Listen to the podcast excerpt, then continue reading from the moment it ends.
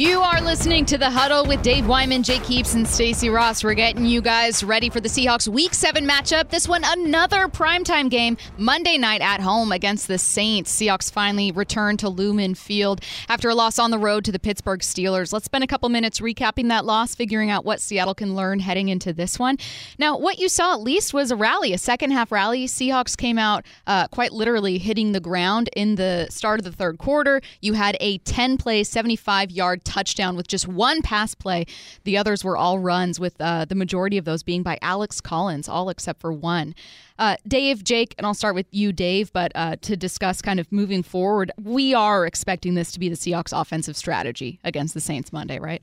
The run game. The run game. Yeah. Heavy run game. And we're we're kind of hearing that that's uh, something that uh, that they want to commit to. But boy, it's you now see why they kept five running backs.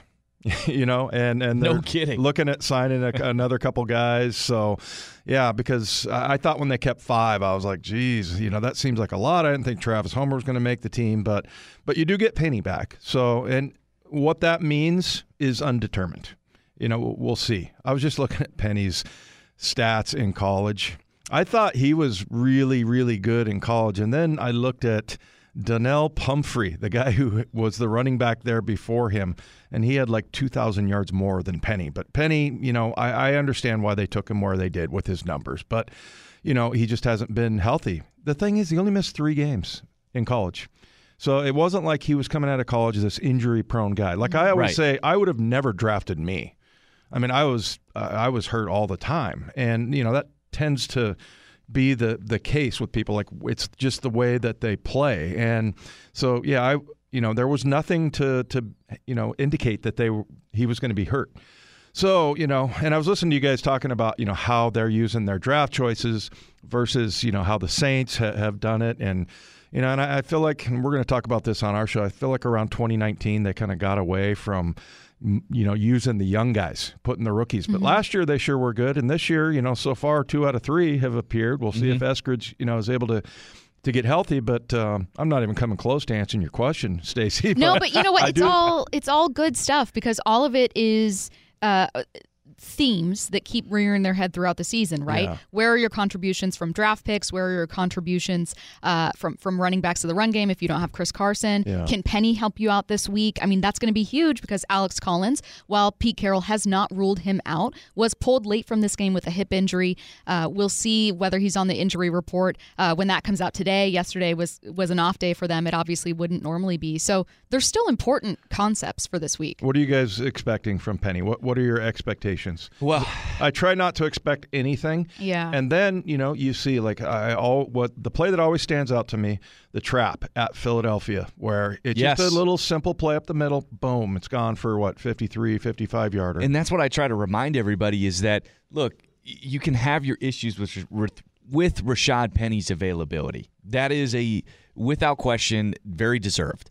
But when you look at his play and what he can bring to the table, if this guy runs with confidence and you give him the same running lanes that Alex Collins was given against the Pittsburgh Steelers, we're not looking at 20, 25, 30 yard runs that Alex Collins can produce. That's no shot at at AC, but Rashaad Penny has that that home run ability. He has that ability to hit those creases and with his speed to be able to make big explosive plays out of it. And that's something that we all want to see from Rashaad Penny and see it on a more consistent basis. I mean, his time here in Seattle, his highest number of carries in a game, Dave, 15.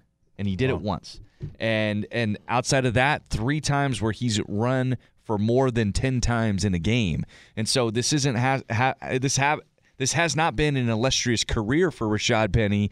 There's no doubt. But gosh, it's just the talent is there. And if he's available and he's going to be one of those guys running the football, you hope that he can flash some of that. Yeah, that's been one of those conversations I've found myself having with so many people. The same with CJ Prosise, but to a greater extent, Rashaad Penny is fans understandably get frustrated when a guy doesn't produce because they pin their hopes on him, and then especially a first rounder, he doesn't go out there and do much. And even though it's not someone's fault if they get injured, the word bust is always going to be thrown around yeah. if there's a first rounder that doesn't perform. And so I, I think I understandably see a lot of questions about, um, I saw it with, with Prosise, why is this guy on the team? And you see it with Penny. And your answer, Jake, is exactly that. It's look, the Seahawks saw a ceiling with this guy that we as fans, as viewers, as reporters have not seen him on the field have yet, but we know it's there. And that's what's so enticing for Seattle is feeling like, well, we don't want to give up on him just yet. He's on this rookie deal. We've got him on the cheap right now. Uh, and right now, he's one of our healthier running backs, yeah. shockingly, coming back that, like, we don't want to give up on him yet because the worst thing you can do is let someone go and then they take off with another team. Yeah, that, that's always frustrating. You know, we always talk about who's it, Chris Taylor, the Mariners. Yeah, you know, went oh, the yes. Dodgers and yeah. Dodgers and balled I mean, you could look yeah. at Alex Collins, right? Having he having went, a great season with Baltimore. Yeah. He never got it going here no. in the preseason, but you know, I, I, always joke that well, it's not really joking. I, I was happy to be a second rounder. You know, I mean, the oh, first yeah. rounders, yeah. no matter what, you're you're going to get uh, that tag, and you know, you're you're going to have higher expectations.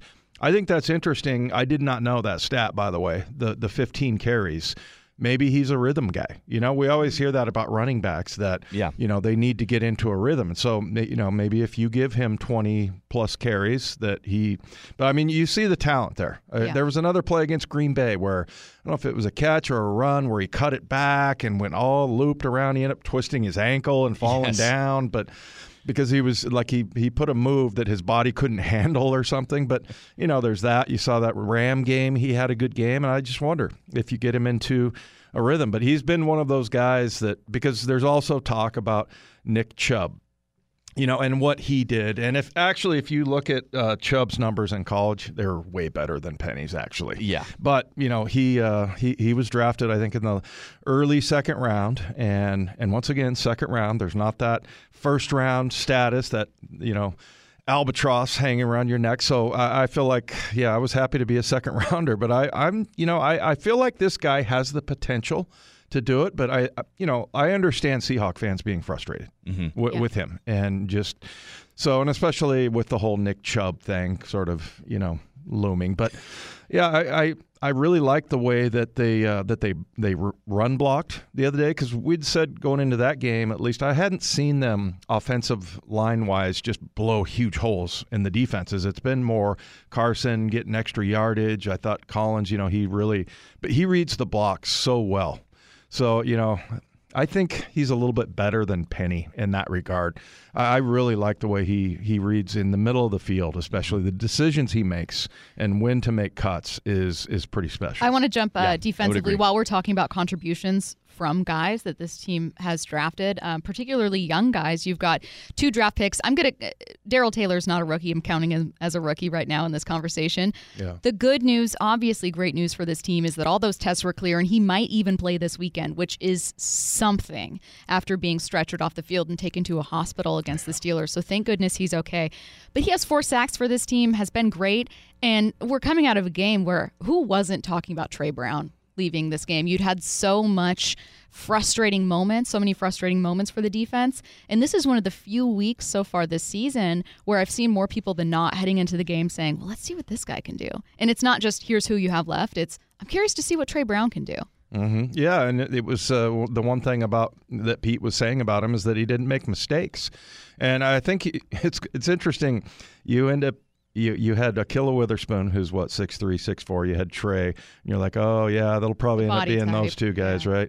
It's the the Mighty Mites in there, five foot nine, both of them, and both of them are extremely physical. I mean, yeah. they DJ Reed. Well, I remember in the playoff game against the Rams, I brought this play up a number of times, but he threw everything he had into. I think it was Cam Akers, and he actually hurt his shoulder. Yeah, on a run play. I mean, a corner that will do that I mean, usually they're just cover guys, but both of them will will be physical. And then, you know, the thing that was most exciting about Tre Brown was there was a catch in the flat and he closed that distance so quickly. And uh, you know, a lot of times we saw not to bash him, but Tre, because I love Tre Flowers, but mm-hmm. you know, he would break down and just kind of sit and wait for the guy. You're supposed to close that gap. You're supposed to, you know, keep your feet moving, and that's what he did. And he got a great tackle a couple of times. So look, that guy, he looks like he can play. So, in you know the the subject of playing rookies last year, they did a really good job with their rookies. Rookies played a ton. Damien Lewis, you know Jordyn Brooks, and and you know if we can get Eskridge back from this uh, this concussion, like I said, Tre Brown looking really good. Like he's he's got a lot of confidence. The interview afterwards too was like after was he was great. Yeah, and after he was interviewed, I was like, does that sound like a rookie?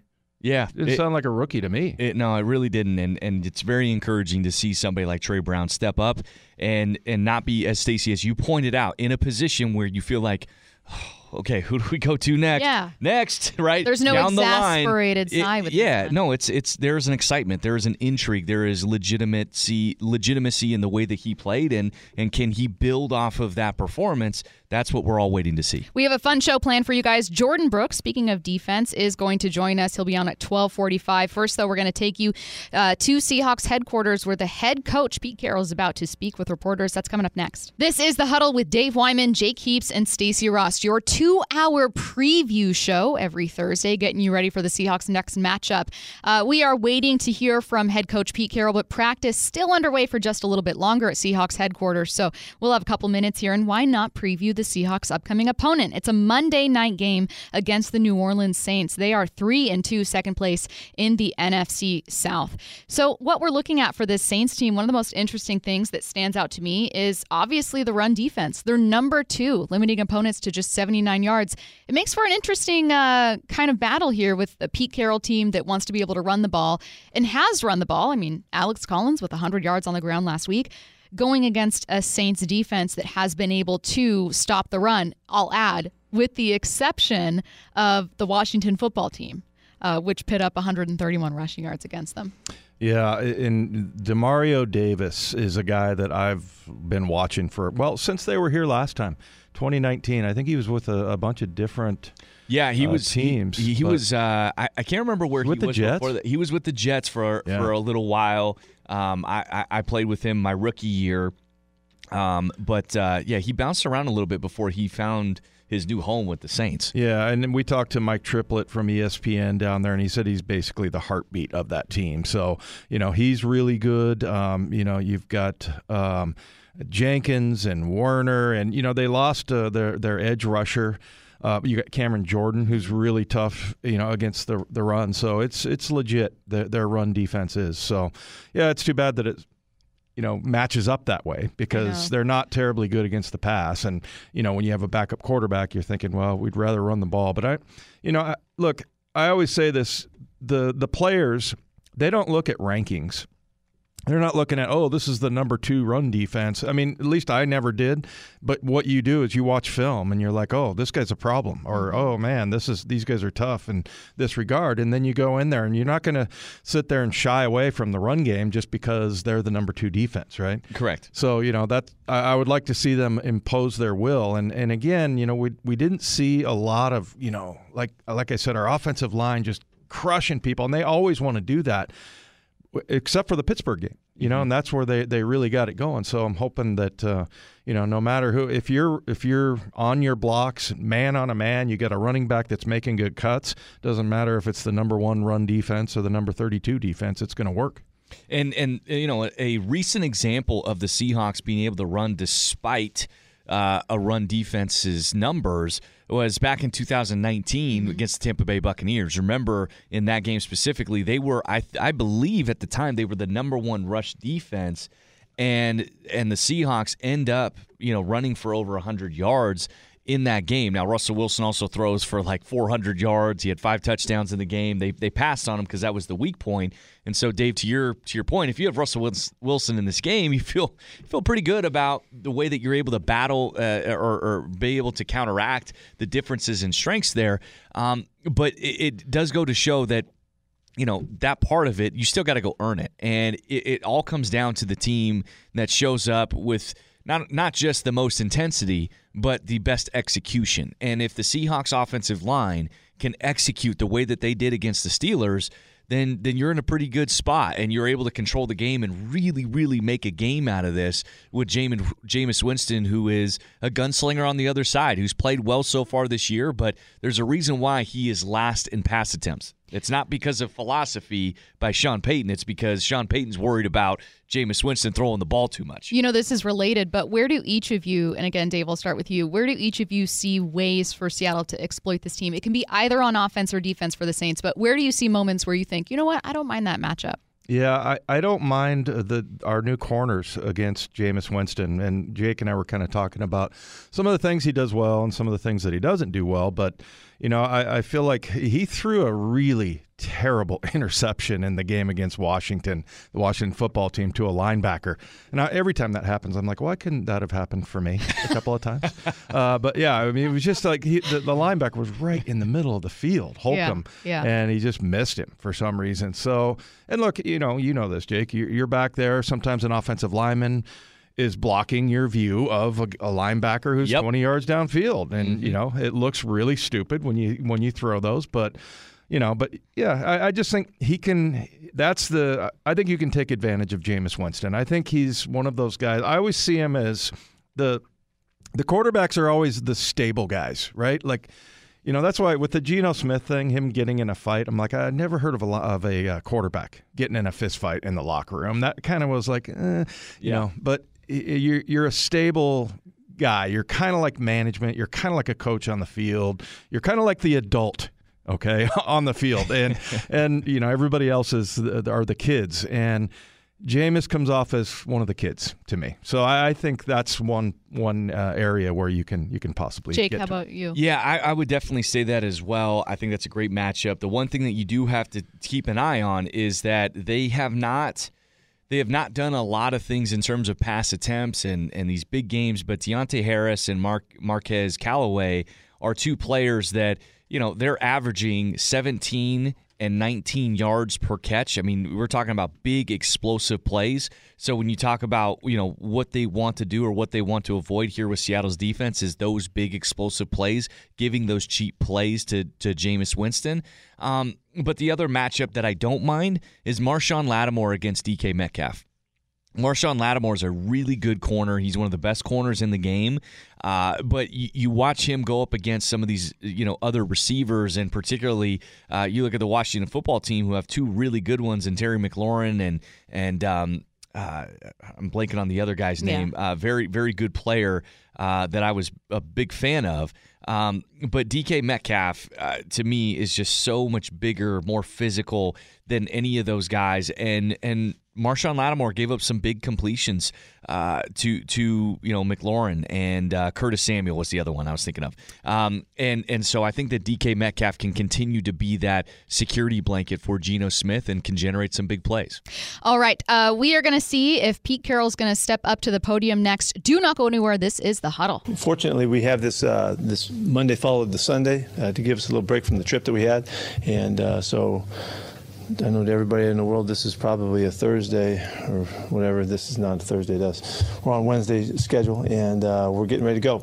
We have a, um, a, a, an opponent coming up that um, really have a great respect for and what, what Sean's done with this team over the years and how they played and um, how they you know, they're playing now is a little different format with you know the uh, career quarterback leaving the program, and, and uh, they've turned it, and they're like they've always done. They've always used their people really well, and that's what they're doing, and you can see it. And um, so their styles styles a little bit different because it's tailored to the players that they have, but uh, they've got a chance to have a really good team again. They know that, and, and uh, really for them, it starts on the defensive side. They got a terrific defense, and they're doing a great job again, and make it really hard on you. So it's going to be a tough opponent um, in all aspects. Um, we might get a little weather in this game. Might be a little nasty out. Um, be a good, a good hardball ball game, and we need this one. When they played without Drew Brees for an extended stretch a couple years ago, what did you take uh, away from the way that they played and that they managed without him? Um, Sean, he, he understands how to do it. You know, he gets it. Um, he doesn't try to do something that somebody can't do. And that's why I say he, they have always featured players in, in what they do well. And so if he doesn't have his career quarterback, then he's going to adjust a little bit. And that's what they did then.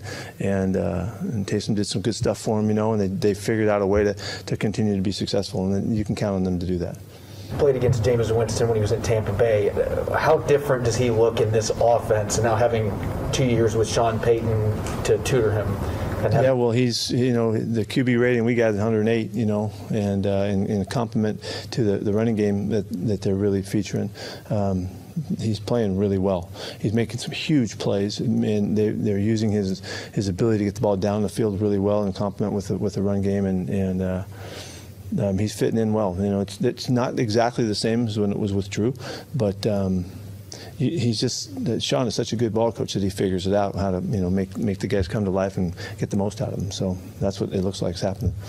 Where is the point that you could attack that offense? Because they're not really going for the explosive plays, they're not throwing it as much. Where is that, that point for your defense? Yeah, honestly, I don't see it that way. Um, they, they're, they're really running the football, but they are going for explosive plays, and that they've hit some bombs. I mean, they've bombed people, and, and uh, they've been striking from a long ways out.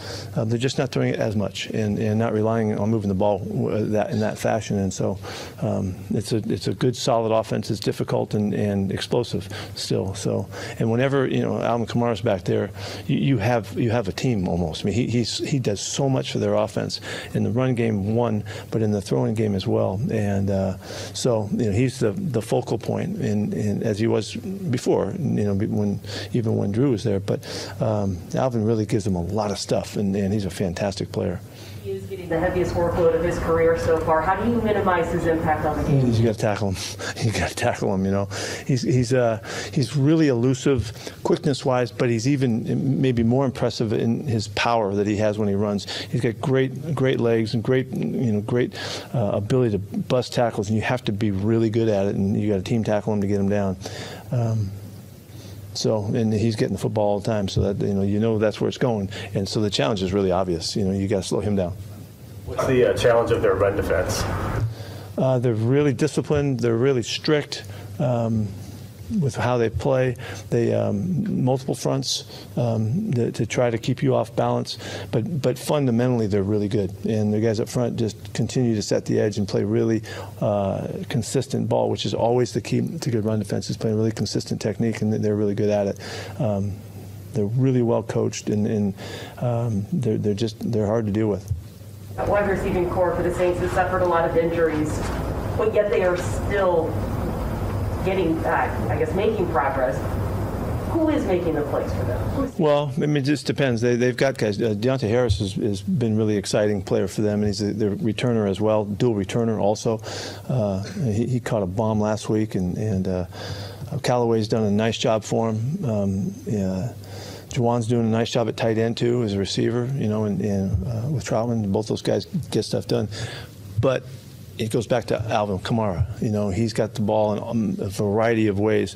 Um, you know, you guys might remember back when. Uh, when um, Sean got Reggie Bush. You know, Reggie caught 100 passes in his rookie year or second year, whenever that was, just moving him all over the place and making him a, a total threat um, as you try to defend him. Well, that's, you know, they have all of that in their background. Sean hasn't forgotten the play, you know, so he's got a wide variety of things that they go to and mix it around to make all those guys, um, you know, where you, they're not leaning on one player, it's the whole crew that, that's effective. So, really good.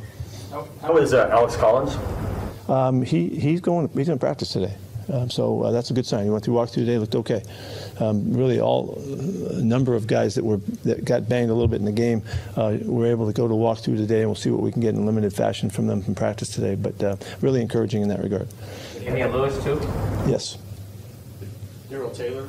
Any update? Yeah, no, no, let me say this: all these guys got to go see what happens when they practice and see how it feels and all that, you know, afterwards. So, but really positive signs. Uh, Darrell Taylor um, won't get much action today, but he feels really good. He's got a stiff neck, is what he came out with. So it's like, you know, after all of that that we went through to protect him and all, it's like he slept bad on his neck, you know, and he's got a, he's got a stiff neck. So uh, he really feels like he's playing. He doesn't have any doubt that he can play. So we'll hold out hope that that's the case. How's Sidney Jones doing? Um, he, he's going to get a little bit of work today. Yeah, he's bouncing back uh, a little bit ahead of schedule from where they thought, and so he'll get some snaps today in practice, and, and we'll see what that means. So what does that mean for your cornerbacks? And given what you saw from Tre Brown, how many options do you have on Monday? Well, Tre's going to get a lot of reps uh, with Sidney, um, you know, being a little slowed down, and would, I feel very comfortable about about him playing, and so he's going to play in the game for sure. Coach, defense made some good stops against Pittsburgh. Is that because you've changed things a little bit, or they're starting to pick up what you thought they would as they progress? I think we're picking up in general. I think just in general. The, the, um, there were some crucial stops in that game. You're right. Late in the game when we had to have it, the guys came through like like you're counting on and hoping. And, and uh, um, there's, you know, the guys are feeling comfortable with what they're asked, what's asked of them, and uh, we're and we're helping them a little bit. You know, we did continue to adapt to things that are that are showing. Um, so I just think we're just getting better. Piggybacking off what you had said about Bill Lawson, emphasis on helping the quarterback function at a high level. With you guys with Geno, beyond running the ball well and obviously playing defense well, how in what ways can you help Geno function at a high level? Yeah, well, the ways that you that, that I mean, the most general way to, to say is, is, you know you give him stuff that he's good at and stuff that he's had a lot of turns at, a lot of reps. You don't you don't ask him to do brand new things every week. You know, you give him uh, where he can bank on his backlog of preparation, and so that they can function at a high level, and you out execute in that manner. That that was always that's always been the way, and so. Uh, you know, where you might, you know, a coach can get all try to get real creative and draw this up and draw that up. That's not what a guy's probably going to function really well doing. You know, you, you want stuff that you can keep coming back to, that's really solid and sound, that he can function at a high level regardless of what he's seeing, and, and he has the right answers for for the problems. And so. Um, it really gets back to things that they can execute really well and can you know be held accountable for it understand. Doesn't matter what coverage it is or what the situation is they can they can function with it. And that's that's what you're trying to create. And you, you know you got to do one thing well and then you do two things well. And the, and what coach said was the more things you can do well the harder you are to defend. And, and that's so you know it just depends how far we get. But um, that's what you're trying to accomplish context was the Steelers game important info gathering to see in a full game what Geno is good at and what he's not so good at? Yeah, it was, it's it's great to get him out there. We finally get a chance to really see him have to go in and back out and, and answer the problems and adjust during the game and and uh, utilize the package and utilize the tempos and all of that. It's it was uh, it was, it was a great opportunity for us. And and the way we worked it, uh, he was ready to, to finish this game with a win. You know, here we go. We're going to go finish with the last drive and win the football game. So uh, a lot of that worked out well. Just unfortunately we lose the ball, but um, uh, it helps us moving forward for sure.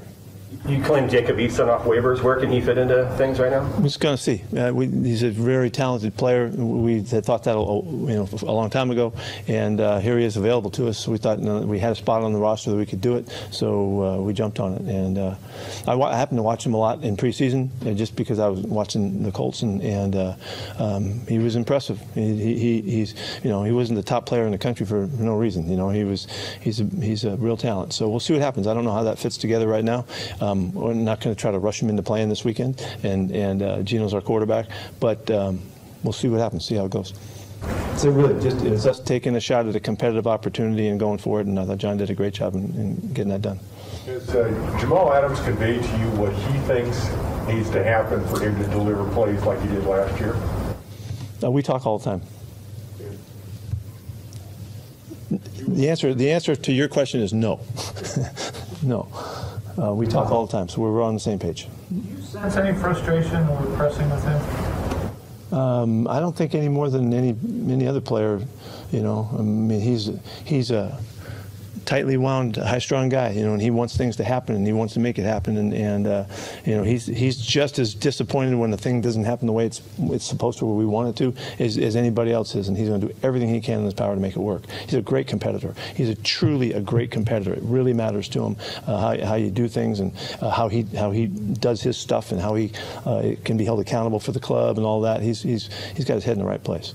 You guys obviously asked him to rush more the other day. Is he is he getting close? Is it looking how you want it to look for the most part? Well, we got, you know, he's got to get we got to get him free. We got to get him in there where he gets some shots. You know, he didn't get any. I mean, he made the quarterback rush uh, a few times, and and uh, they know where he they know he's out there, and that's part of the factor. You know, they also know he's out there. You know, so they're looking for him too, which is fine.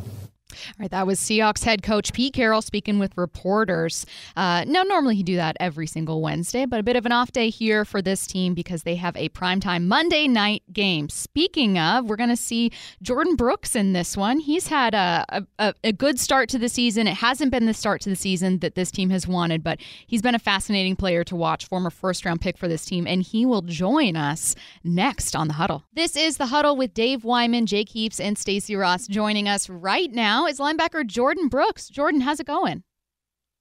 Uh, it's going good. Uh, happy to be up here uh, talking to you guys. Well, we're happy to have you. I mean, uh, there's there's some good stuff to talk about, some some troubling stuff to talk about. So uh, we know you can't tell us everything. We're hoping we can glean just a bit more insight, though. You guys have a big game, a big Monday night game coming up against the Saints. Uh, I'll start with just kind of the obvious question, which is, how's your second season felt? I mean, this is going to be another primetime game. You're at Lumen Field. Fans are back. How are you personally feeling about your year so far? Um, it's been a little shaky, you know, just how the season's kind of started for us as a whole. And so obviously, you know, player that wants to hold himself accountable, feel like it's a lot more plays that I could have done better, you know, to help us get in position to win. And so that's what the goal is uh, moving forward. Is just how can we improve this week? What can we learn from the mistakes of last game and improve this week and to ultimately um, help us win a game.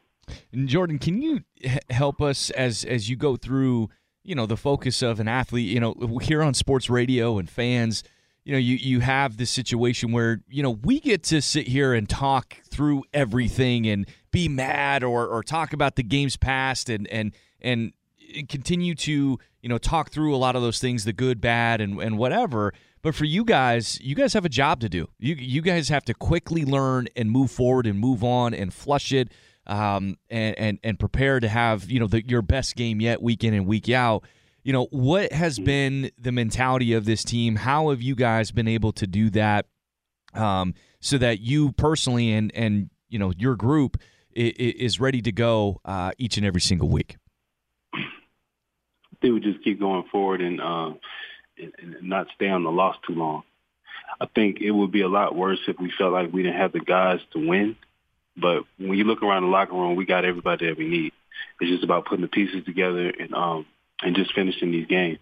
And so I don't think anybody's in a panic, uh, even though the, the record is not what we would like it to be at this point. But we're just moving forward and um, continue to practice hard, studying our meetings, get together outside of the facility, and um, just try to get it right, and um, you know, hopefully make a run here soon.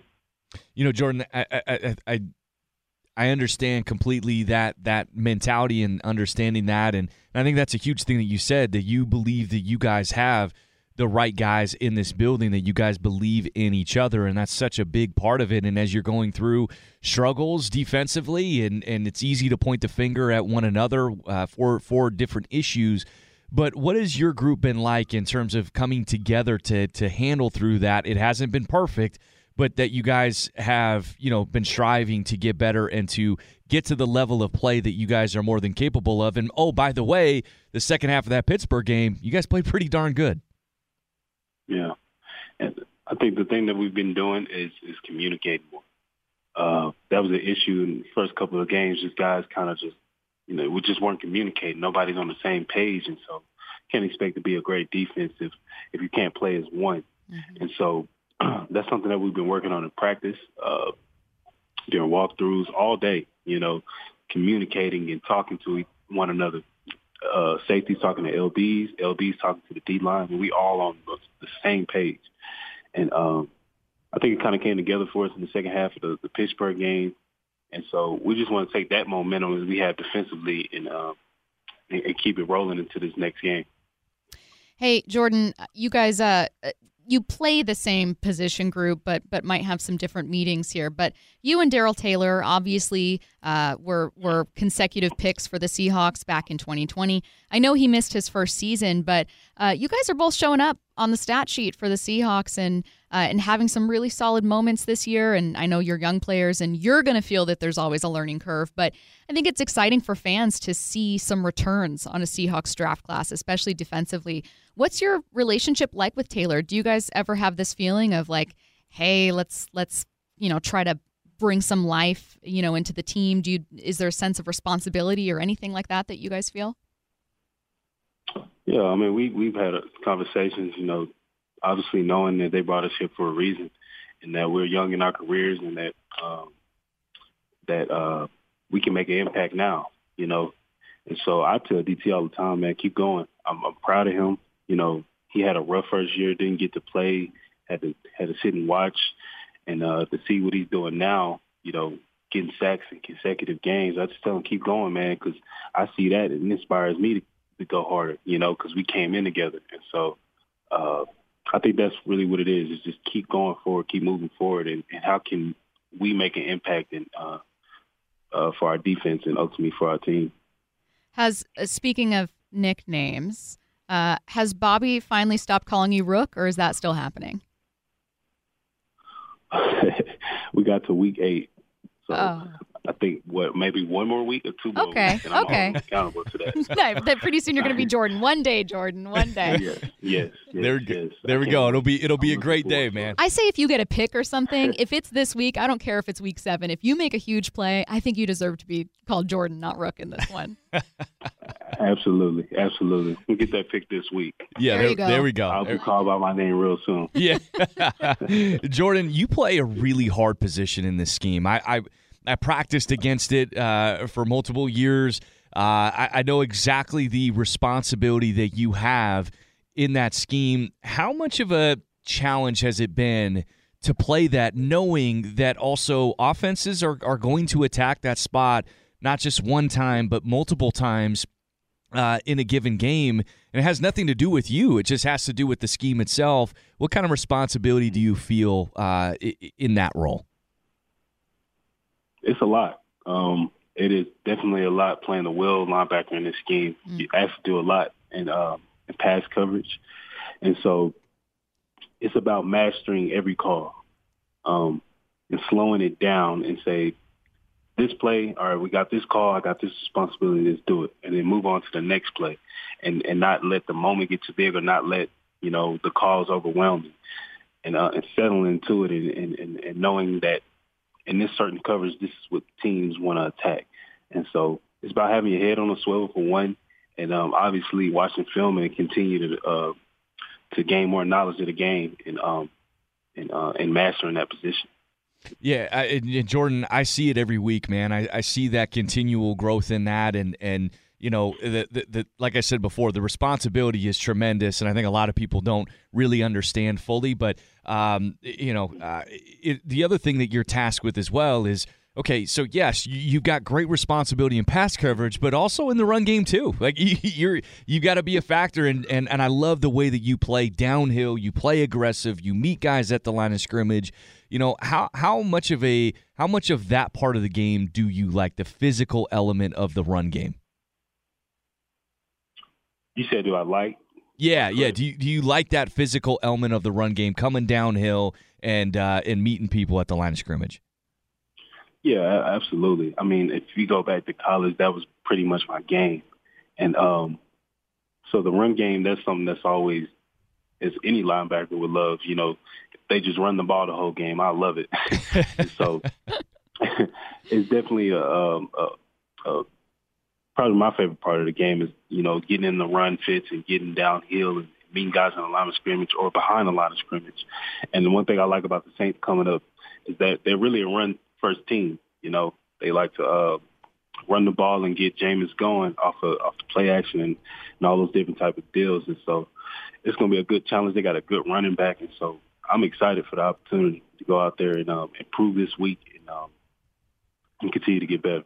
Man, that's awesome to hear. And, and Jake, like Jordyn said, I don't know a single linebacker that's going to tell you, no, I don't like hitting people. I don't like making tackles. I think everyone's going to be like, yeah, I love it. It feels great. Absolutely. All right. Uh, he is Seahawks linebacker Jordyn Brooks. It's it's been exciting to watch it. I know that this isn't the start to the season that you guys want, but man, there's so much uh, so much excitement and, and expectations, which I know are big and, and sometimes feel unfair. But I think there's also some some pride that goes with that uh, for for you and Darrell Taylor in this class, and and it's going to be fun to watch you guys, man. So have fun out there this Monday. Yes, thank you. Thank you for having me. All right, this is the huddle with Dave Wyman, Jake Heaps, and Stacy Rost. We are going to go in the trenches next. Don't go anywhere. You are listening to the huddle with Dave Wyman, Jake Heaps, and Stacy Rost. We are going to go in the trenches with Ray Roberts, who joins us right now. What's up, Ray? You guys are, man. Just I'm just uh I'm just in your world trying to find space to operate. Well, we we're we're glad that you're here. find Uh, space you're the one that's moving everybody out of the way ray I do my best. I actually I, I thought that this would be um, not just every day is a good day to have you on, but man, I know that you love talking about the offensive line and, and getting involved with the run game. What'd you make of how the Seahawks came out in the third quarter against the Steelers? Yeah, it was. I was excited they did. You know, when we did our halftime show on the pregame uh, with our pregame postgame crew, you know, I- didn't even realize that uh, we had only carried the ball four times, and those four rushes came in the first quarter. And so there were some things in the second quarter that may have taken you out of the opportunity to run because there were some penalties and a couple sacks that kind of put you behind the chains.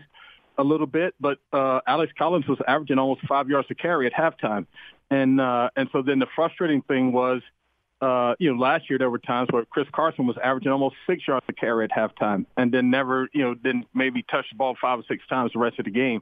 So it was really good to see them come out and recognize that they had some value in that in that you know that with that part of the game, and they ended up running the ball like seven out of eight times or eight out of nine times, and uh, scoring a touchdown. And you know the one thing I try to speak to is that uh, I don't think people and and I say this all the time, how the mindset of an offensive lineman, what the mindset is, and people just think that it's just big dudes running into big dudes, and every all the focus is on the guy that's throwing the ball and the dudes that are catching it, and uh, and so you get caught up into their rhythm and their you know timing and all that kind of stuff in their mindset, but you don't consider the mindset of an offensive lineman, and you can by running the ball, whether it's three yards in a cloud of dust or you're averaging six yards a carry, uh, you're giving me tools in my box in my toolbox to be better at what I do.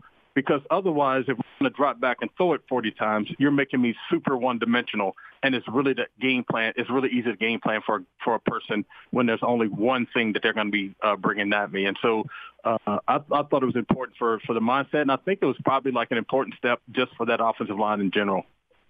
Yeah, I remember uh, listening to you guys on the pregame show a couple weeks ago, Ray, where Brandon Staley, the head coach of the Chargers, talked about you know you force mm-hmm. a defense to play blocks, you force them, you know, to have to tackle. Um, so yeah, that uh, I think it's the the mindset is important. Um, I wanted to ask you about Rashaad Penny. What what you see from him? I mean, he's one of those uh, kind of lightning rod players where you know you've seen some some good stuff from him and then you know he just has never really gotten going. What's your your level of confidence? What have you seen from Rashaad Penny? Well I think I think when he's healthy and obviously and when he is a he's really sure of what the value is that he brings to the team. I think early in his career he wanted you know people wanted him to be this big fast running back but run like Chris Carson and that's that's not that's not who he is. He's not a dude that's gonna move the pile when he hits it. He's not a guy that's gonna uh, you know see a, a, a two inch uh, you know crease and then explode through it for 15 yards. He's he's a big dude and he can do that, but that's not what he does. He's more of a you know like a want to bounce it to the outside, get him out in space, like that type of dude to use his athleticism and his quickness and his speed. Uh, and so in the times when I've seen him be successful is when he's played like that. And so I think, you know, when whenever he's back, you can't expect him to be Chris Carson. You have to let him be uh, uh, Rashaad Penny and then put him in situations to be successful doing that. It reminds me of uh, Rawls when he was playing, and everybody wanted him to be Marshawn Lynch and the dude just wasn't built to be Marshawn Lynch. There's only one person built to be Marshawn Lynch, and that's Marshawn Lynch. And uh, and and uh, and Thomas Rawls was not him. And as a as a result of it, his career didn't last long because his body couldn't hold up to it, and he could never quite find that thing that Marshawn had. But I'm sure he had other skill sets that would have been valuable to the team had they exploited those. Uh, Ray, uh, heard you on earlier this week on our airwaves talking about you know the the offensive line not playing together in the preseason and how you know it, it might have manifested itself in the early part of the season. I have to 100% agree when you talk about the transition about Damien Lewis playing left guard. Gabe mm-hmm. Jackson mm-hmm. now is is fit in new. He's a new player, a great player, but a new player at right guard. Um, uh, you look at uh, Kyle Lewis, uh, Kyle Fuller, who's now your center, and and and him getting full time work. What did you see from this group in the second half of the Steelers game? I mean, w- what I saw was a bunch of combo blocks working out very well together. Do you think that they have kind of found their chemistry here, Ray, or was it just the box number that they were facing versus the Steelers that played out favorably to them? Well, I certainly hope they did, uh, Jake, because to me, that for this offensive line, everything you just said has been the problem. Uh, because um, they didn't have those reps together, not even in practice because Duane Brown wasn't practicing. And then and then even Brandon Shell last year missed a lot of time. So it's almost like he's kind of reintroducing himself to the offensive line. He missed time in the preseason practices, you know, and so there's a lot of reps of around chemistry and working beside each other uh, that they missed because the choice to not play them in the games, and then a lot of you know uh, a lot of the pieces not being present during training camp. So now they're trying to work those things out, and it it seems as if in the second half some of those things started clicking. You know, the the you get the push that the the guard in the center, the two guards in the center were getting in the middle of the offensive line. That's what makes the zone blocking scheme go.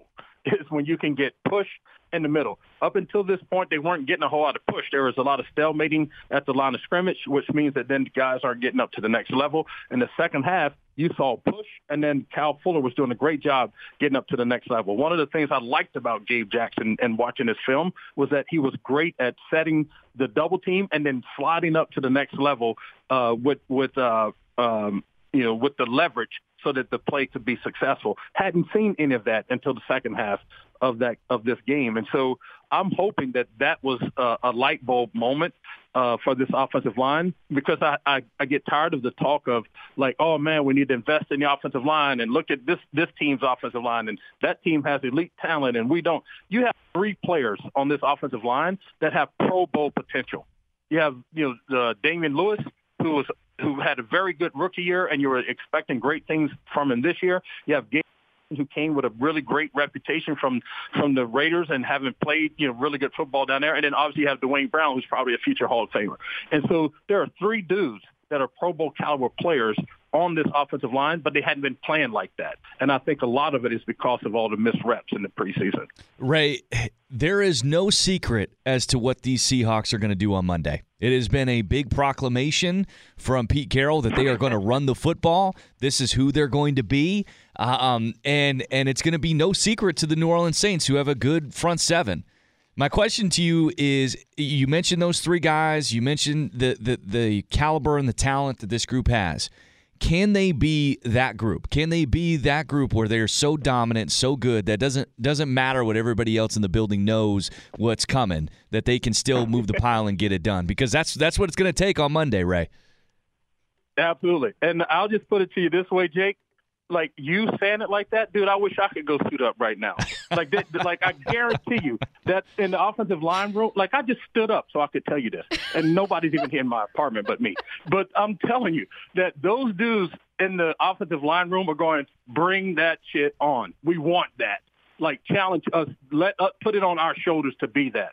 And having said all of that, Jake, some of the problem with the conversation around Pete Carroll in this offense here is that it's either one or the other. Like, oh, he just wants to run the ball. We just want to pass the ball.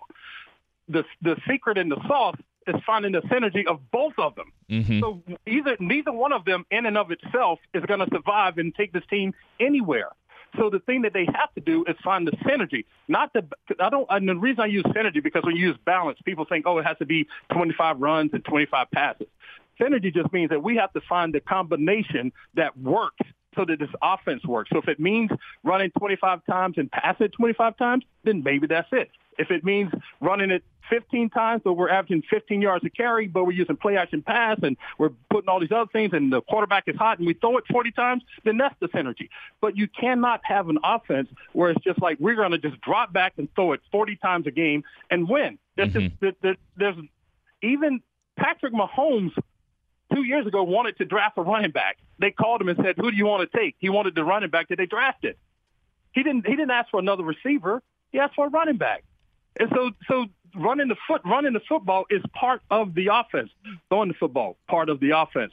But throwing the football isn't the offense, and running the football isn't the offense. It's a combination of the two. He is Ray Roberts, former Seahawk and current NFL analyst on the Seahawks pre and post game show. So make sure you tune in to hear him on Monday night. Ray, enjoy your weekend. I'm gonna try to because now Jake got me so fired up that I think I'm gonna get. I, you know, I have some pretty big pillows on my couch, and I might just set up my own like seven man blocking sled and take some reps. So if y'all there we if y'all go. Hear, if y'all hear that I'm in the hospital at the end of the day, just know that that's Uh, It's not bubble weekend. I'm not worried bubble. about the drywall in Ray's home right now. Getting fired up. Let's go. All right, Ray. Good talking to you, man. Thanks, Ray. All right, guys, have a good one. You Yep, too. What are the C- What are the keys to a Seahawks win against the Saints on Monday night? We'll ask the voice of the Seahawks himself, Steve Raible, next on the Huddle. You don't watch The Bachelorette, Wyman? No, not your type of show. Not anymore. Used to. This is the huddle with Dave Wyman, Jake Heaps, and Stacy Rost. It is your two-hour preview show, getting you ready for the Monday night Week Seven game between the Seahawks and the Saints. Joining us now, the voice of the Seahawks, Steve Raible. Rabes, what's up? Hi guys, how you doing? We're good. I mean, it's a it's going to be a fascinating one for Seattle. You have a number two ranked run defense against a team that really wants to run the ball. We're going to see who wins that battle. Uh, you've got a, a, defense that's susceptible to the pass, and you can see what Geno does. I mean, there's all kinds of fascinating conversations, and that means there's all kinds of keys. So I'm going to start kind of with what would normally be our final question, but what's one of the big keys to the game for you for the Seahawks? Gosh, there's there's so many, and and you know you, you can get down to real specifics, and I know Dave and I will talk about this come uh, come Monday evening in the in the booth um, leading into the game.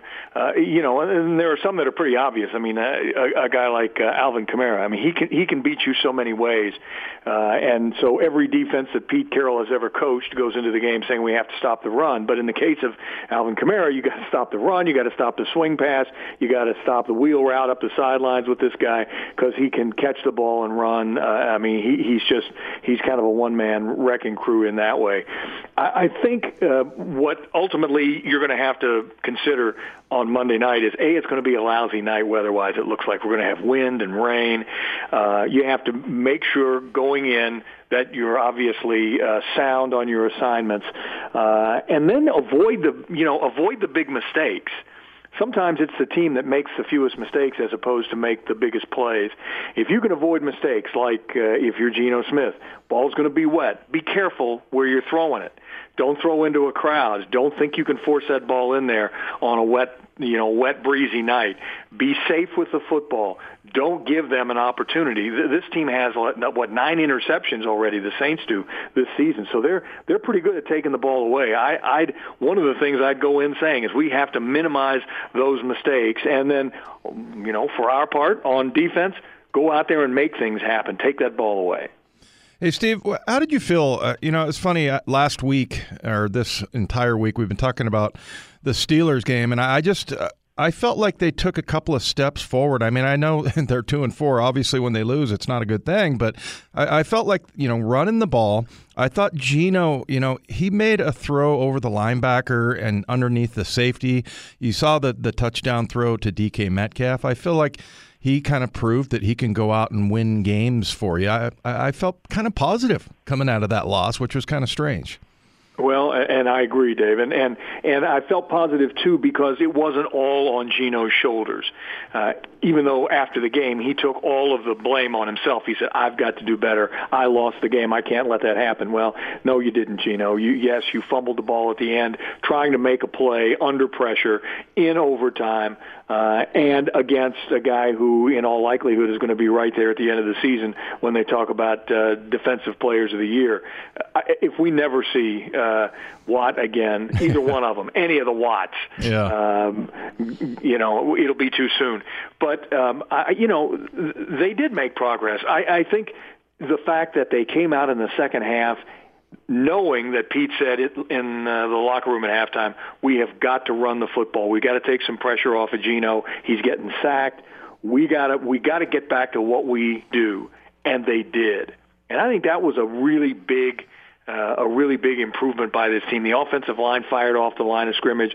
They opened big holes. Alex Collins was just terrific, and I, I think you know you you build on that. You keep looking uh, into this coming uh, week. You look at Monday night and see a Rams or a um, uh, a Saints team that's that's tough defensively. I mean, just a couple years ago, we were talking about them with Drew Brees now all of a sudden it's uh, it's a, a defensive built kind of uh, kind of team. So uh, I think that's that's something we learned from uh, from these guys, the Seahawks, so that uh, that they can do those sorts of things when they put their mind to it. They've got the physical ability to do it. And on the other side of the ball, I thought they did a pretty good job against Najee Harris. There's a guy who's like a load to stop, and I thought they did a pretty good job defensively in holding him down as well. Rabes, there's uh, it, it can't go understated how big this game is in terms of the outcome for the rest of the season. I can't believe we're we're talking about that at this point of the season. Um, you know, going one and two during the stretch was not the goal. Two and one, three and zero, oh, that was more of the conversation. If they, how do you think that the players and everybody in that building feel that sense of urgency in terms of this, how important this Monday night game is? I don't think there's any way they can't feel that sense of urgency. Um, but then again, you have to, and that's part of being a pro. You were a pro. Dave was a pro. Uh, Stacy's a pro. Uh, you understand Thank that you. that you're, you're very welcome. Um, you you understand that uh, you have to put that behind you at that at that point. You you you had your tell the truth Monday. You look back at the video. Those guys, I'm sure, saw saw the game um, on the plane coming back from Pittsburgh and saw how close they were to beating a, a you know a pretty good team. More importantly than how good the Steelers are, just beating them there at home would have been just a terrific feather in their cap. All that said, they didn't do it. So you you I don't think you can help but feel that kind of pressure of where your record is and knowing that you know, the further down that road you go by losing football games, uh, the tougher it's going to be in the second half of the season, uh, where you, you know, where you, uh, you know, have gotten in the past where you've done really well, and where Pete preaches, you know, you can't win it in the first or second or third quarters, but you win it in the fourth quarter. You may just put yourself out of the running if you're if you're not uh, making the plays you need to make now and win football games. So yeah, they feel the pressure, I think, but hey, if anybody can get them focused on one game at a time, it's the guy who preaches it every single day, and that's Pete. Hey, one final question here. I know that we have a lot to dissect with this team, and not a lot of it is good right now. So, if you do have to pick something that's been good, or maybe just a pleasant surprise for you, is there a player or, or a theme that, that, that that's been? Well, on the offensive side, I, I think Geno has proven to everybody that if not that one half played uh, where Russ got hurt, uh, or the entire game against Pittsburgh, you know, under a lot of pressure, what sacked five times, still was able to get some passes off, played played well, uh, had a you know had a good showing that way. Um, that on the offensive side. On the defensive side, I'm kind of excited now to see Tre Brown. I mean, yeah. I, I almost jumped out of my shoes on that play where he came up uh, as a cornerback. And you know, quite frankly, we haven't seen much of that this season, where he just he knew exactly what he had to do, come up and make that tackle behind the line of scrimmage, and keep Johnson. I think it was Diontae Johnson from from uh, getting a first down. I mean, it, it, was as good a play as, as I've seen out of our cornerbacks in a while. Yeah, so I was there, was and I thought the Seahawks had scored or something the way you described that play. it was a great Tre call. Brown. Yeah. Yeah, you know, hey, you, you know, thank goodness for small favors, right? You, you look for those little things sometimes, and, and that at that moment in the game was a really big thing. So yeah. I expect we're going to see a lot more of him. Pete said as much. He said he's earned the right to, to play yeah. and, and get, get his uh, snaps and you know it it may not be all that long before he's really comfortable with having uh, a young rookie starting out there at cornerback. If he feels like this guy can make plays, he'll put him out there. Well, I can't wait to see if he if he's able to get a pick this season, and if that's the case, I can't wait to hear your call on it. I, am excited about that personally. He is the voice yeah. of the Seahawks, Steve Raible. Thanks so much, Rabes. Yeah, I'm liable to come unglued if that happens. I can't wait. I can't wait.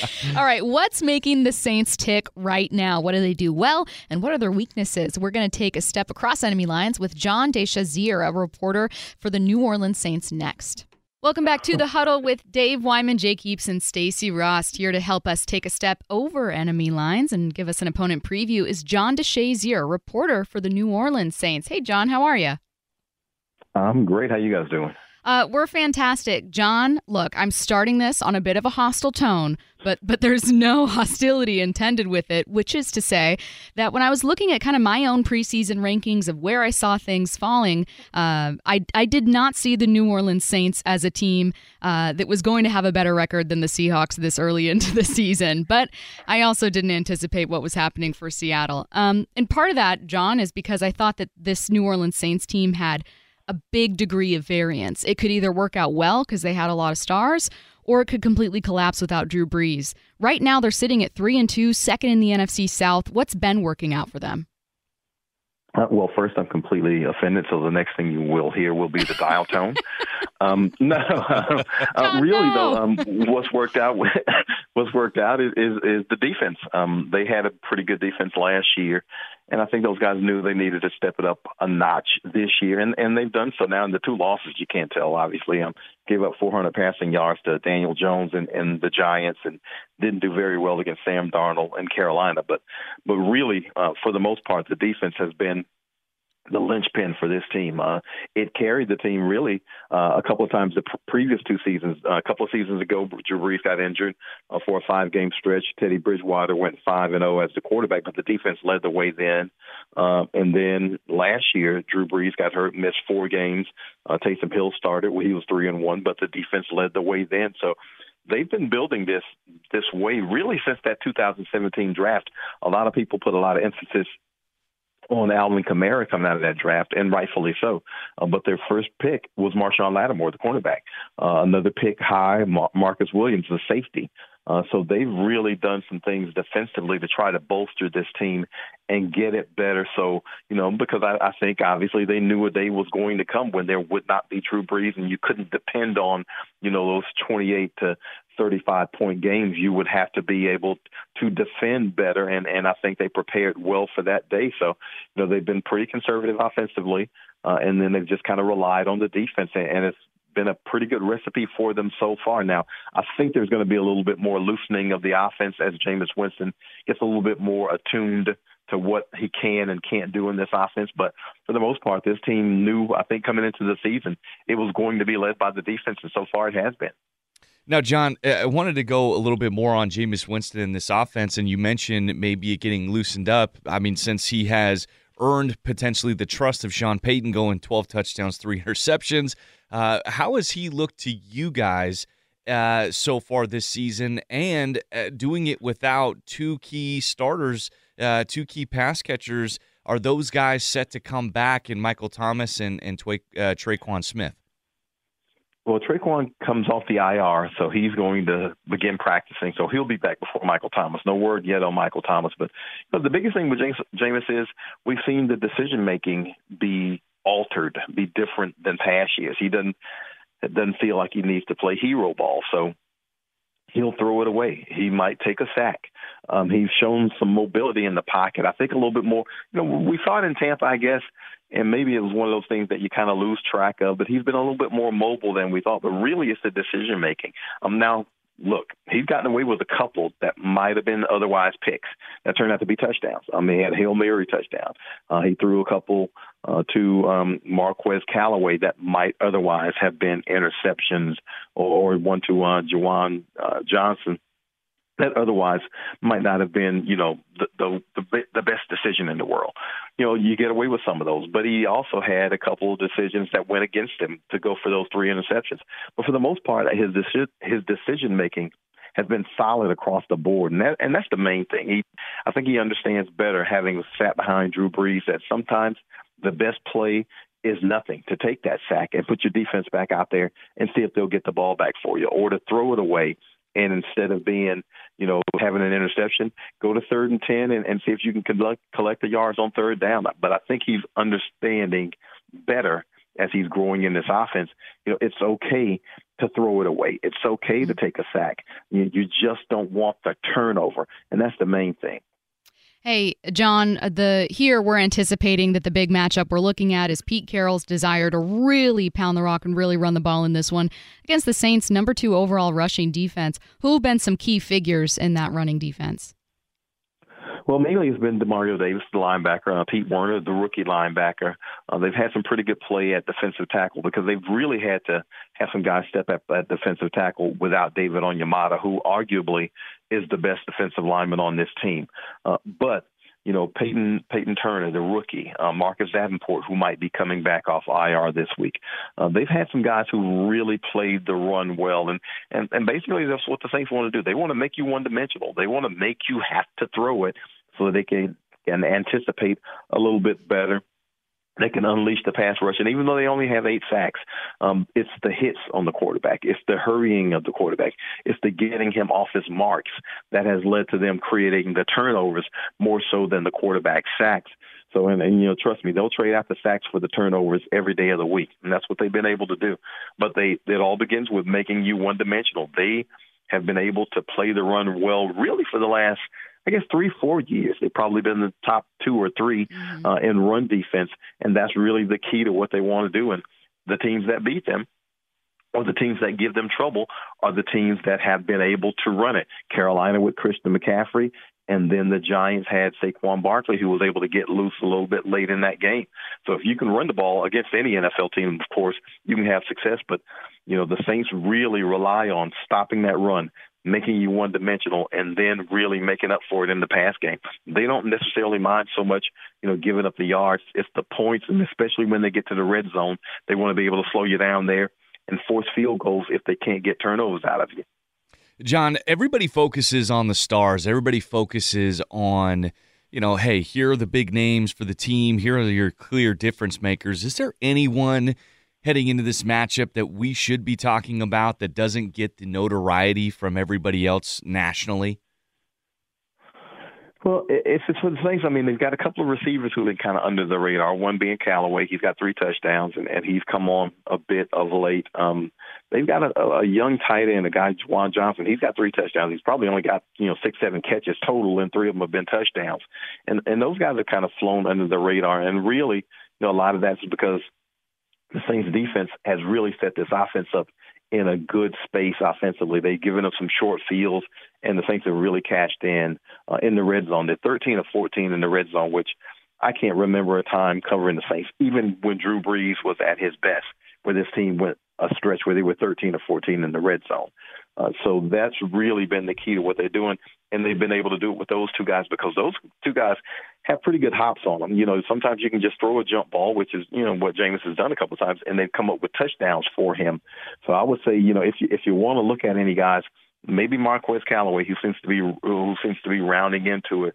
Maybe Juwan Johnson, who seems to be rounding into it, and another guy who Seattle fans might be a little bit more familiar with, Deonte Harris, who's a receiver. He had a punt return for a touchdown against the Seahawks a couple of years ago. Uh, he's really coming on as a receiver in this offense, especially as a deep threat. Now he he had a hamstring issue against Washington. You know they had the bye week, so we'll see whether or not he's able to play. But if he's able to play, he makes this def- he makes this offense different because he immediately stretches the field. You cannot press him because if you press him and you miss, mm. he's going to go and he's going to go the whole distance. So he's one of those guys who can really kind of paint the defense a little bit and stretch it. All right, we only have, you know, maybe a minute left, but I just want to squeeze in one thing so that we can move the conversation forward on our on our end defensively, which is if there is one thing that Jameis Winston is susceptible to or if there is a weakness or two Seattle's defense can try to exploit, what is it? Well, he's like every other quarterback. Hurry him, hit him, yeah. hit him, hurry him, and get him off his marks. And then if you get him harried a little bit, you know he he he didn't have success against Carolina. Carolina came with some blitzes that the Saints weren't prepared for, hadn't seen, and didn't adjust to. And so it made life miserable for Jameis that day. And um, the offensive line is missing, you know, two two of the starters or for the last game. So we'll see if any of those guys are able to come back. But he's like every other quarterback. If you can get the pass rush to him, if you can pressure him, you know, because he's seen enough now to where I don't know necessarily that you can confuse him, and he's confident enough to throw it away or to take the sack if he doesn't see what he wants to see. So I don't think he's so apt to take those chances. But if you get a lead on him and if you get the rush on him, then of course he's going to have to take a few more chances. He's going to have to be a little bit more risky, and that's when any quarterback can get in trouble. John, uh, we really appreciate the time, man. I know Stacy offended you early on, and I thank you for hanging in there with us. It got better, so I gave you no Southern hospitality. Apparently, we appreciate it, John. Yeah, but she gave, but she did give me notice. She did give me notice. She did. I did. She I did. I let you know. I, I was honest with you. All right. He is John DeShazier, NewOrleansSaints.com. You can go read his work ahead of this one so that you can prepare yourself for Monday night's opponent. Thanks so much, John. Hey, thank you guys for having me. I appreciate it. All right, that was your opponent preview. Now we're going to take one final look at the Seahawks ahead of this prime time matchup. Seahawks.com reporter John Boyle joins us to give us the latest. Then we all share our final thoughts heading into a huge Week 7 game. That's next on The Huddle. This is the huddle with Dave Wyman, Jake Heaps, and Stacy Rost, getting you guys ready for the Seahawks primetime matchup, a Monday night game between the Seahawks and Saints. This one at Lumen Field. Joining us right now to give us one final look at this team, it's Seahawks.com reporter John Boyle. John, how are you? I'm great, Stacy. How you doing? Fantastic. Uh, we're glad that you could join us as we kind of wrap things up and take a final look at this team. Uh, just from the outside looking in, what's going to be a major key for the Seahawks in this one, John? You know, I think a big thing when you look at the the way the Saints play defense is just function well on offense and not turning the ball over is a big part of it. We've seen, you know, the, the Saints take the ball away a ton. The Seahawks have been good at taking the ball, care of the ball in general, but they've been uh, had unfortunately a couple costly turnovers late in games. So I'd say just being clean on offense against a really good defense would be a great first step. Hey John, what do you what are your expectations and what do you think the expectations are in the building for Rashaad Penny? I mean, I think everybody's eager to, to finally get him going. It's it's been a really unfortunate couple of years for him with all the injuries, and you know, it's it's sad for him that you know that he was a guy they drafted in no small part because his injury history was so clean. And yeah, you know, John Schneider always said he had one of the best medical grades they've ever put on a player, and he gets the NFL, and it's just been one thing after another for him. So this would be just the perfect time for him to kind of come out and maybe look like the player he was starting to become right before that ACL injury a couple of years ago. Uh, you know, it sounds like Alex Collins is making his way back this week and has a shot to play. But if he is banged up, or if you just want to change things up a little bit and get a different look, having having Penny available in full speed would be a big deal for this offense if he can get going. But that's also a really tough team to run, run against. So we'll see how that looks. John, we need a definitive answer right now. Is Tre Brown the starter for this Monday night game? No, no dancing around it, John. We know you know, John. I, I do not know, but I'm going to say yes, he is the starter. A couple of reasons. First of which, he played really well. He looked good out there. Um, and secondly, I mean, I know Pete Carroll did say Sidney Jones is going to do a little bit of work in practice, but if there's a competition there and it's close and one guy's banged up and limited, getting limited reps, and the other guy's healthy, that that might be the deciding factor. Uh, I mean, Pete Carroll wouldn't say who's starting today, but he said he's definitely playing. And you know, in general, that's not a position you rotate guys. I know they did last week to get Tre Brown some looks, but normally that's an every down position. So if Pete Carroll's telling us today Tre Brown is for sure playing, that to me is a, a hint that there's a good chance he's starting. Reporters spoke with Pete Carroll and Bobby Wagner today. Now, for listeners, we aired Pete Carroll, so you guys heard it. We didn't air Bobby Wagner, but you can find it at Seahawks.com. Bobby kind of made a comparison to the 2015 season. John, I know that you were listening to both of these. What did he mean by that? Yeah, somebody brought that up. That that was the last time they were two and four. It was that 2015 season. You know, that was the year that Kam Chancellor held out. They started 0 and two, bounced back with a couple wins, and lost two in a row, and they were two and four. And as Bobby Wagner said, it kind of felt like now where everyone's writing that team off, saying they were no good, and you know they managed to to rally and get it going. Um, and he he thinks this team can do that too. I mean, obviously the biggest challenge is they got to start that process without Russell Wilson. I mean, hopefully he's not out too long, but we know it's at least two more games, so they're going to have to find ways to win without their starting quarterback. But yeah, I, I think the belief is still there a lot more so in that locker room than maybe a lot of people on the outside watching. And, you know, they, they feel like they've started to turn a corner on defense with some things they did against Pittsburgh. And they, they've got some confidence that maybe they can get a couple home wins here and go into the bye with a 500 record, feeling a lot better about things. John, and and that's that's off obviously something that you, you look at, at with that opportunity that's in front of them. I mean, gosh, it's such an important mark for them, and I also don't find it. Uh, uh, surprising to see that at this stage with Geno Smith being the quarterback and the way that you watch the second half, I mean Pete Carroll being pretty declarative about who they want to be offensively in terms of running the football. They've got quite the challenge that they'll that they'll face with the Saints defense in that regard. Um, you know, what is the level of expectation that you have for the way that this offense is going to approach Monday night? Is that more just conversation from Pete Carroll in terms of we want to run it more and be more balanced like we've heard in the past? Or do you think that that means we want to be pretty run heavy? Yeah, we'll see. I mean, I, I think they love what they saw, obviously, in the second half. And if you can do that and it takes some pressure off of uh, Geno Smith, that's great. But we are also talking about the number two run defense in the NFL. The Saints are allowing just under 80 rushing yards a game. So, you know, you want to be able to run the ball, but you also don't want to be, you know, looking at third and 10 every time because you get stuffed at the line of scrimmage. So um, you know, they're they're going to have to do it smart. But yeah, they they definitely know that if they can run the ball, set some things up, and just make things easier on Geno Smith, they're they're going to try to do that. And Pete Carroll talked about, you know, this isn't just a hey, we need to run the ball because it worked for half a game. It's that was really kind of what what he wants this offense to look like, especially with Russell Wilson out. So they're going to try it, but Saints are good stopping it, so they're going to have to have other plans too if they can't run the ball. Hey John, it, seems like you know, there's it's a small sample size, and you know in the very first game, D'Wayne Eskridge gets in and carries, and like, hopefully he'll be back. Uh, and now Tre Brown's playing, and then last year they really had a youth movement. I mean, every every rookie pretty much played except for Darrell Taylor you know so uh, and you know significant contributions. I felt like in 2019 you guys were talking about this a little bit jake and stacy they kind of got away from that. Like they didn't seem to to trust marquise blair his rookie year.